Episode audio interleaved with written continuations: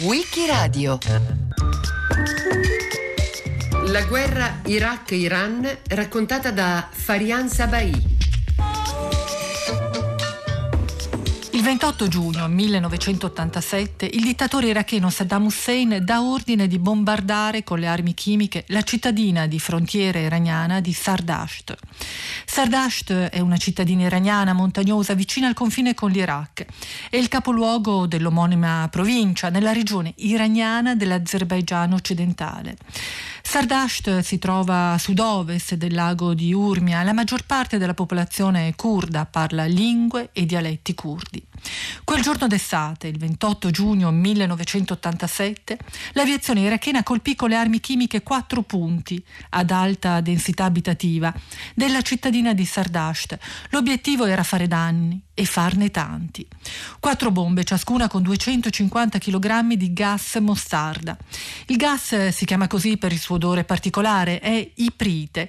Il suo nome corretto è tioetere del cloroetano. È un liquido bruno, giallognolo, ha un odore caratteristico di aglio e senape un odore persistente. L'iprita è liposolubile, si infiltra attraverso gli abiti, il cuoio, la gomma, anche attraverso tessuti impermeabili all'acqua. Penetra in profondità nella pelle. Chi ne viene colpito muore nel giro di 10 minuti oppure si copre di piaghe devastanti. I danni all'apparato respiratorio, al sistema immunitario sono gravissimi e difficilmente si guarisce. The once northwestern city of Sardasht is the third city in the world after Japan's Hiroshima and Nagasaki which became the target of weapons of mass destruction. On June 28, 1987, Iraqi bombers attacked four crowded parts of Sardasht with chemical bombs, engulfing its residents, women and children, young and old, by fatal chemical gases. The attack happened during the Iraqi imposed war on Iran. As a result, over 110 people were killed and almost 5,000 innocent people were chemically injured. Il 28 giugno 1987, nella cittadina iraniana di Sardasht, i morti erano stati 110, i feriti diverse migliaia. Sardasht aveva 20.000 abitanti, 5.000 le persone che ancora oggi portano i segni di quel bombardamento, un abitante su quattro. Tutto questo nel silenzio dell'Europa, degli Stati Uniti e degli altri difensori dei diritti umani. Il dittatore iracheno Saddam Hussein continuò a usare le armi chimiche contro i civili iraniani anche in seguito e nel marzo del 1988 diede ordine di bombardare la cittadina di Marivan e tanti villaggi. La regione fu presa di mira fino a giugno di quello stesso anno, siamo nel 1988. Dopodiché, ad agosto del 1988, l'Ayatollah Khomeini accettò il cessate il fuoco imposto dalle Nazioni Unite. In quegli anni la diplomazia di Teheran propose al Consiglio di sicurezza dell'ONU una risoluzione di condanna contro Saddam Hussein perché l'uso di armi chimiche contravviene il protocollo 1925 di Ginevra. Le Nazioni Unite mandarono gli ispettori, due le risoluzioni in cui si facendo alle armi chimiche. Una risoluzione risale al 1987, l'altra è del 1988, poco prima del cessate il fuoco. In queste due risoluzioni si fa però solo cenno alle armi chimiche, ma senza specificare che a usarle era stato l'Iraq. Non ci fu quindi nessuna condanna, nessuna risoluzione dell'ONU contro Saddam Hussein, anche perché gli Stati Uniti esercitarono il diritto di veto. Come dire che i diritti non sono uguali per tutti, le leggi internazionali ci sono, ma vengono rispettate solo e quando fa comodo. Il 26 agosto del 2013 la testata americana Foreign Policy aveva pubblicato l'inchiesta esclusiva dal titolo I dossier della CIA dimostrano che l'America aiutò Saddam mentre gassava l'Iran. Nel sottotitolo, all'articolo di Foreign Policy si legge che gli Stati Uniti sapevano che il dittatore iracheno stava lanciando uno dei peggiori attacchi chimici della storia e gli diedero una mano. Nel testo dell'articolo su Foreign Policy, i giornalisti Shane Harris e Matthew Aid scrivono che i funzionari statunitensi hanno a lungo negato di essere a conoscenza degli attacchi chimici di Saddam. Saddam non avrebbe mai dichiarato che stava per usare le armi chimiche contro l'Iran, ma il colonnello dell'aviazione americana, Rick Francona, ha offerto ai giornalisti un quadro diverso, dichiarando che non c'era alcun bisogno di venirci a dire che stava usando i gas. Lo sapevamo già. Francona era l'attaché militare americano a Baghdad. Temevamo che gli iracheni non avrebbero resistito a un'altra offensiva e volevamo scongiurare una vittoria iraniana. Il motivo era principalmente il controllo del petrolio nel Golfo Persico. Se gli iraniani fossero riusciti a creare problemi all'Arabia Saudita, al Kuwait e agli altri stati arabi produttori di petrolio, avrebbero avuto il controllo assoluto sul prezzo.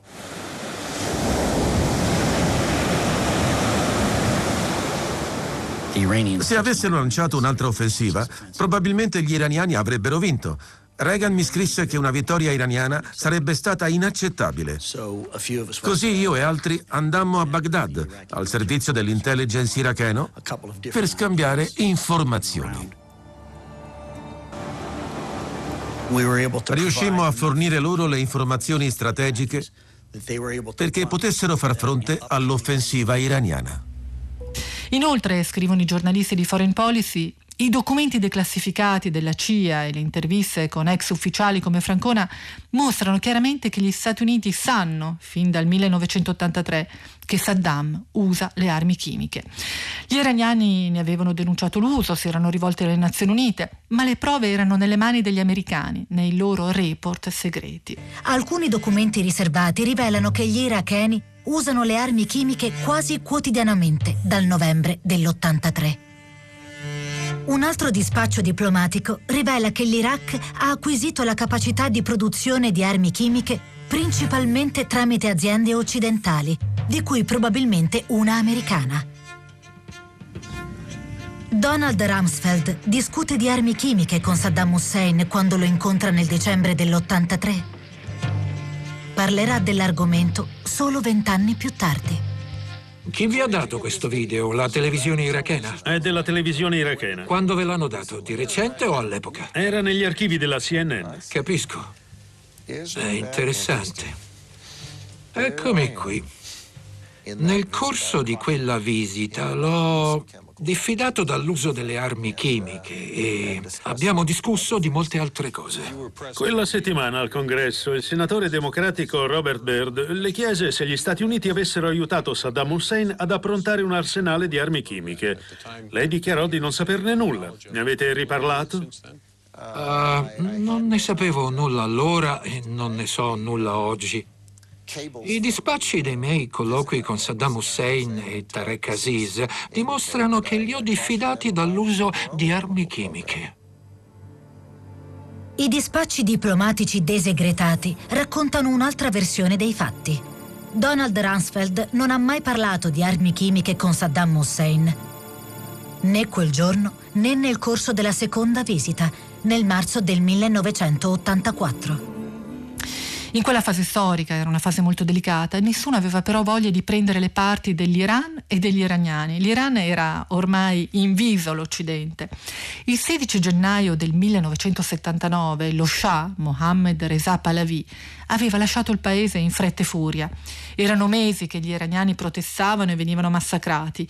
I rivoluzionari lo avevano cacciato. Il primo febbraio 1979 l'Ayatollah Khomeini torna in patria dopo anni e anni di esilio.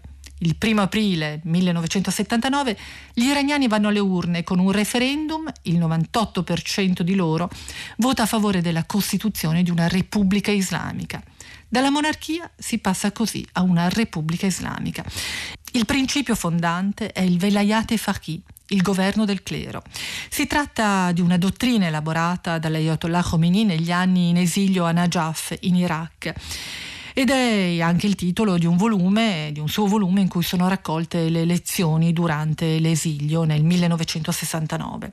In base alla dottrina del Velayat Faqih, l'autorità politica appartiene a coloro che conoscono la giurisprudenza islamica. Questa dottrina è alla base della filosofia politica di Khomeini ed è stata poi incorporata nella Costituzione della Repubblica Islamica dell'Iran. Dopo la cacciata dello Shah e il ritorno in patria, Khomeini promette di esportare la rivoluzione rivoluzione sciita, la rivoluzione iraniana. Le monarchie sunnite del Golfo si spaventano, gli Stati Uniti restano a guardare per un po'. prenderanno posizione contro la Repubblica Islamica dell'Iran quando il 4 novembre 1979 un gruppo di studenti iraniani prenderà in ostaggio il personale dell'ambasciata americana a Teheran per ben 444 giorni.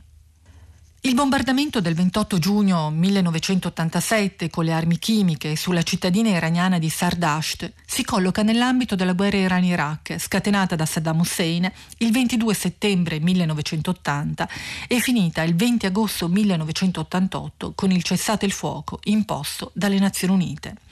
L'Iran degli Ayatollah e l'Iraq di Saddam Hussein avevano in comune l'odio contro Israele, l'interesse a massimizzare i profitti petroliferi, l'antiimperialismo e l'ambizione a diventare potenze regionali. Ma furono gli antagonismi e le differenze ideologiche a prevalere. L'Ayatollah Khomeini era stato in esilio a Najaf in Iraq per tanti anni e ormai considerava i vertici di Baghdad alleati e spie dello Shah. Le autorità irachene dal canto loro osservavano con estremo sospetto le evoluzioni della Repubblica Islamica di Iran. All'indomani della rivoluzione del 79, l'ayatollah iracheno Mohammed Bagher Sadr si era congratulato con Khomeini per la vittoria rivoluzionaria, ma quel gesto gli costò caro. Saddam Hussein fece arrestare l'ayatollah iracheno Mohammed Bagher Sadr e lo mandò sul patibolo.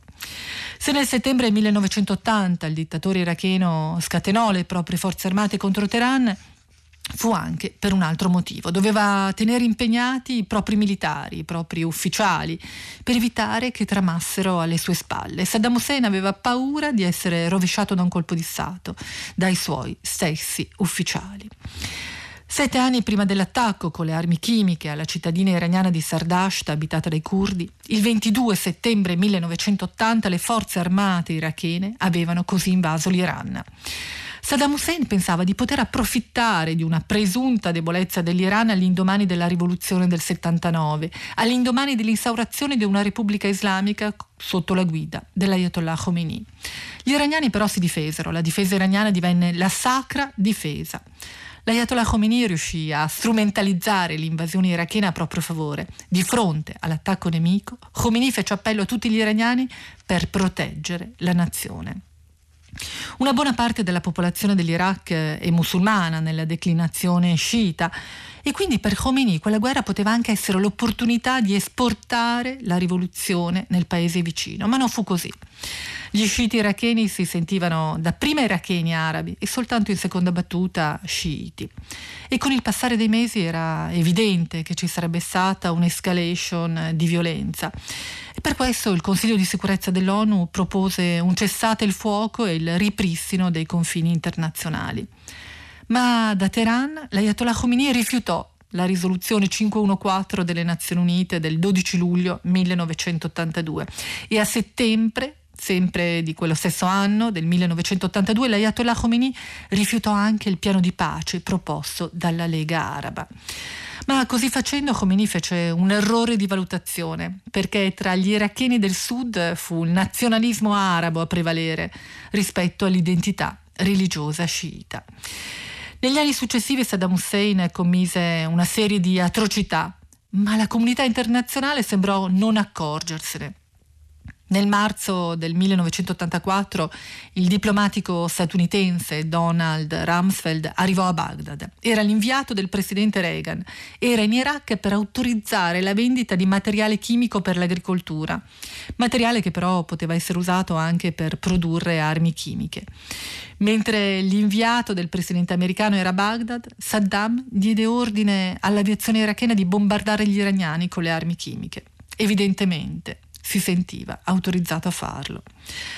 Nel 1987 l'Iran avanzò, il conflitto assunse una dimensione internazionale. L'Arabia Saudita e il Kuwait ebbero paura della Repubblica Islamica e della possibilità che questa nuova forma di governo contaminasse i paesi ricchi del Golfo.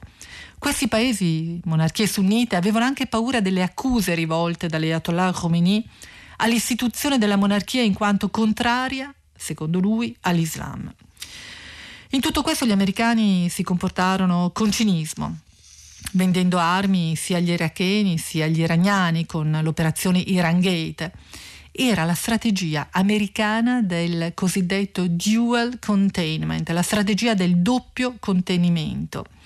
L'obiettivo era contenere due potenze regionali, l'Iran degli Ayatollah e l'Iraq di Saddam, fare in modo che si facessero la guerra e quindi si indebolissero a vicenda, smettendo così di rappresentare un pericolo per Israele.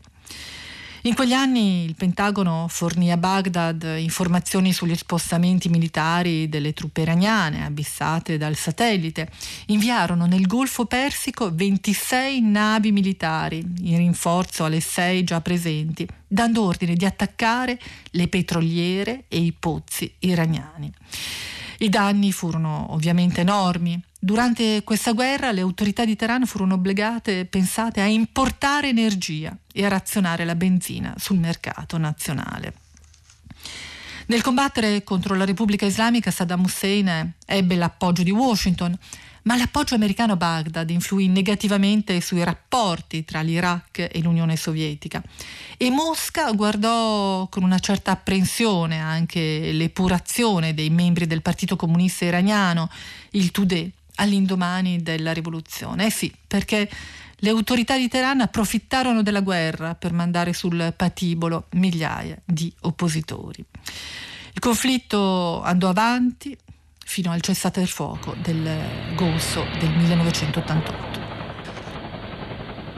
Queste navi americane in navigazione nel Golfo e che non permettono a nessuno di avvicinarsi più di tanto chi ci prova come noi viene sconsigliato con un colpo di avvertimento di cui vediamo gli effetti, queste navi dunque potrebbero un giorno mettere l'ancora in basi pakistane.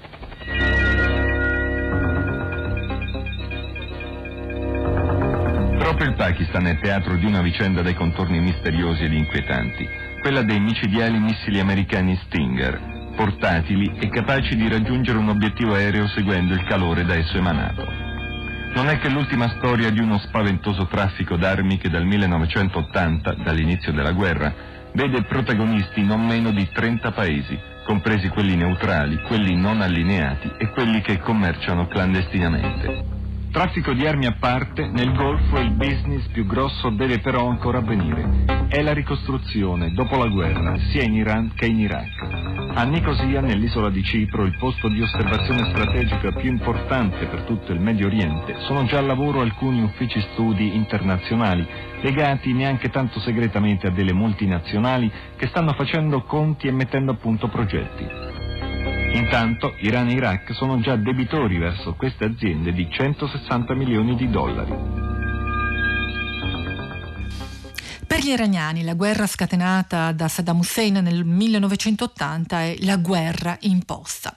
Il dittatore iracheno avrebbe voluto approfittare della presunta debolezza dell'Iran dopo la rivoluzione, invece paradossalmente quella guerra contribuisce a rinsaldare la nazione. Di fronte alla minaccia esterna gli iraniani si compattano. Il casus belli della guerra era stato lo Shat el Arab, il fiume di confine, ma tra i due paesi non c'erano in realtà dispute territoriali rilevanti, anzi proprio quella frontiera era per gli iraniani la più stabile rispetto a quella settentrionale su cui incombeva la minaccia sovietica. Saddam Hussein dava per scontato che la minoranza araba del Khuzestan, nell'Iran sud-occidentale, si sarebbe ben presto unita alle forze irachene perché lì abitano gli arabi.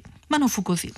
Il conflitto non si risolse nel giro di poche settimane come auspicava Saddam, anche perché l'aviazione iraniana poteva contare sulla tecnologia comprata negli Stati Uniti, dove i piloti di Sua Maestà Mohammed Reza Shah avevano ricevuto la formazione necessaria. Due elementi, la tecnologia americana e la formazione negli Stati Uniti, si rivelarono vincenti per gli iraniani, mentre gli iracheni avevano materiali di produzione sovietica e non erano stati addestrati all'estero. Le vicende della guerra, i dettagli delle numerose battaglie sono raccontati in modo superbo in 90 pagine nel corposo volume Iran rivoluzionario di Michael Axworthy. In questo libro ci sono testimonianze interessanti di reduci di guerra. Viene ricordato come oltre alla Siria Israele fu il più coerente sostenitore dell'Iran, perché i vertici dello Stato ebraico consideravano l'Iraq una minaccia più seria. Per questo, poco dopo l'invasione irachena, l'ex ministro della difesa e degli esteri Moshe Dayan sollecitò gli Stati Uniti a risolvere i loro contrasti con l'Iran e ci sono prove secondo cui il governo Begin iniziò a fornire armi e assistenza all'Iran. Il 7 giugno 1981 aerei F-15 e F-16 israeliani bombardarono il reattore nucleare iracheno al plutonio di Osirak, che l'anno precedente gli iraniani avevano mancato. Sì, avete capito bene, nella guerra Iran-Iraq del 1980-1988 Israele tenne le parti dell'Iran. Evidentemente percepiva gli ayatollah come una minaccia inferiore rispetto al dittatore di Baghdad. Nel volume di Axworthy la guerra viene raccontata nei dettagli, anche in merito alle armi utilizzate, alle posizioni politiche dei vertici iraniani. Per esempio quando si tratta di mettervi fine nel 1983, ma viene deciso di protrarla. E l'offensiva poi iraniana, Kerbela 5, avvenuta tra il 1986 e il 1987, con l'obiettivo di conquistare la città irachena di Bassora, viene narrata prendendo spunto dal romanzo Viaggio in direzione 270 gradi, che al momento della sua pubblicazione nel 1996 a Teheran aveva suscitato controversie. È una narrazione cruda del protagonista Nasser, adolescente in prima linea, in contrasto con la retorica degli scrittori di regime. È un bestseller, quello dell'iraniano Ahmad Dekan, dato alle stampe in italiano da Jouvence nella traduzione di Michele Marelli. Se l'operazione Kerbela 5 è stato uno degli scontri più cruenti del Novecento, l'autore non lascia granché all'immaginazione del lettore. Nel libro quelli al fronte sono ragazzini iraniani, spostati, nervosi. Qualcuno balbetta, qualcun altro si mangia le unghie. Indifesi si reggono acquattati al bordo della macchina che li porta al fronte. Quando un colpo esplode vicino, piegano la testa, si fanno piccoli. A ogni deflagrazione sentono le fitte nel midollo. Di fronte ai cadaveri la loro bocca si riempie di saliva, hanno i conati di vomito. Sono frastornati da questa guerra che li ha colti all'improvviso. Pensano solo a salvare la pelle. Ogni compagnia deve organizzare una squadra speciale. La notte dell'attacco questa squadra si muoverà davanti alla colonna del battaglione.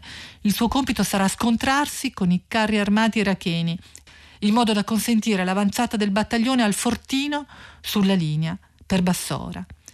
Nel frattempo, mentre i miliziani iraniani camminano in direzione degli 80 carri armati schierati da Saddam, nel cielo si stagliano gli aerei da guerra iracheni, pronti a scatenare il loro inferno di bombe.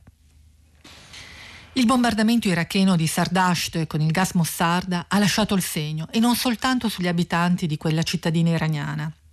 Nel 1988, dopo otto anni di guerra e due mesi dopo il cessate il fuoco, Hashemi Rafsanjani, che a quel tempo era presidente del Parlamento di Teheran, disse «La guerra ci ha insegnato che il diritto internazionale è solo inchiostro su carta».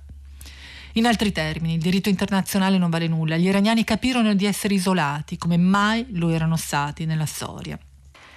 Se le autorità di Teheran e il popolo iraniano non si fidano dell'Occidente, degli Stati Uniti e nemmeno dell'Europa, è perché la comunità internazionale non ha voluto fermare l'aggressione di Saddam Hussein nei confronti dell'Iran. Il peggio è che le armi usate dal dittatore iracheno erano di produzione occidentale. Colpendo la Repubblica Islamica dell'Iran, Saddam Hussein faceva il gioco dell'Occidente, dei paesi arabi del Golfo, che lo avevano finanziato ed erano spaventati dalla dichiarazione dell'Ayatollah Khomeini di voler esportare la rivoluzione iraniana, la rivoluzione sciita. L'unico paese arabo che non prese le parti dell'Iraq fu la Siria degli Assad. Ed è anche per questo, per gratitudine, che in questi ultimi anni la leadership iraniana non ha abbandonato la dinastia regnante a Damasco, quando si è trovata a fronteggiare una pericolosa primavera araba. Negli anni della guerra, non dimentichiamolo, Saddam Hussein usò le armi chimiche anche contro i suoi curdi, curdi iracheni di Alabja, una località che nel marzo del 1988 fu bombardata per tre giorni di fila con il gas Mossarda e gli agenti nervini. Ad Alabja, per quelle bombe, morirono subito 5.000 persone e con il passare dei giorni i morti divennero 12.000. Ha usato armi chimiche contro migliaia di donne e bambini.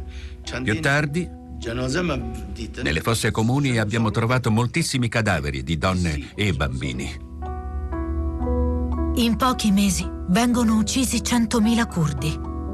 L'operazione Al-Anfal è un genocidio.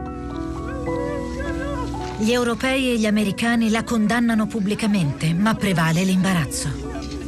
Di nuovo, molte aziende occidentali hanno fornito i composti chimici all'Iraq.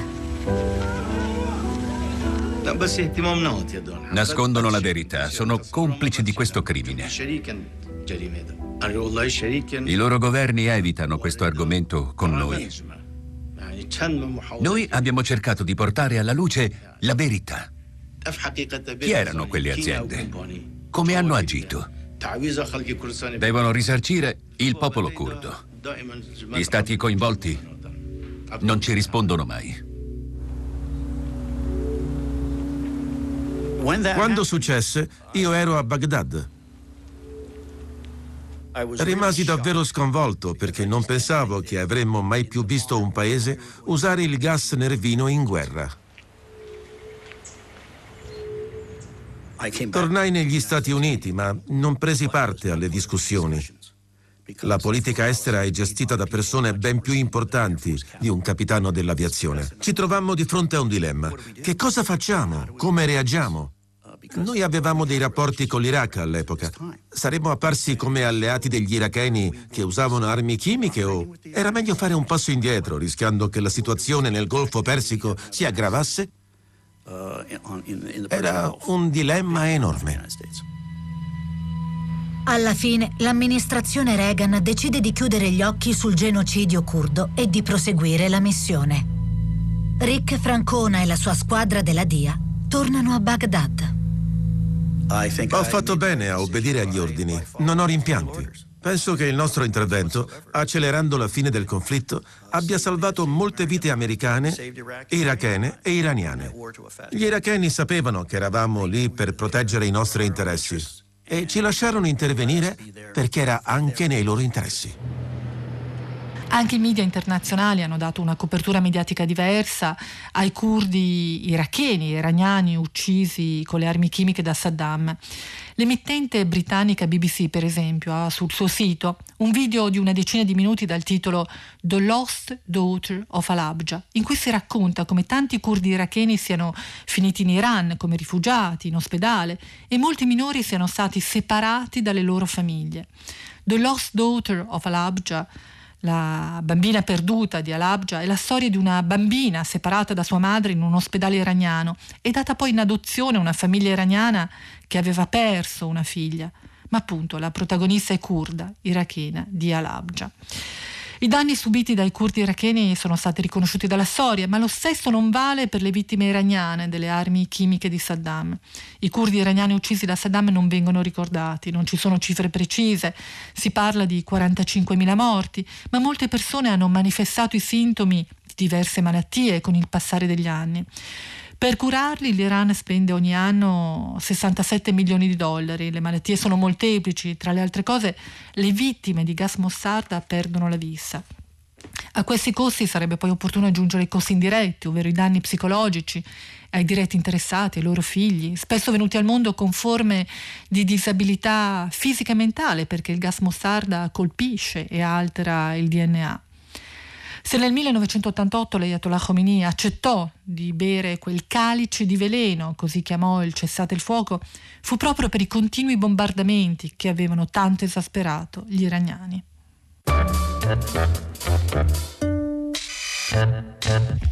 Il 28 giugno 1987 Saddam Hussein dà ordine di bombardare con le armi chimiche la cittadina di frontiera iraniana di Sardasht.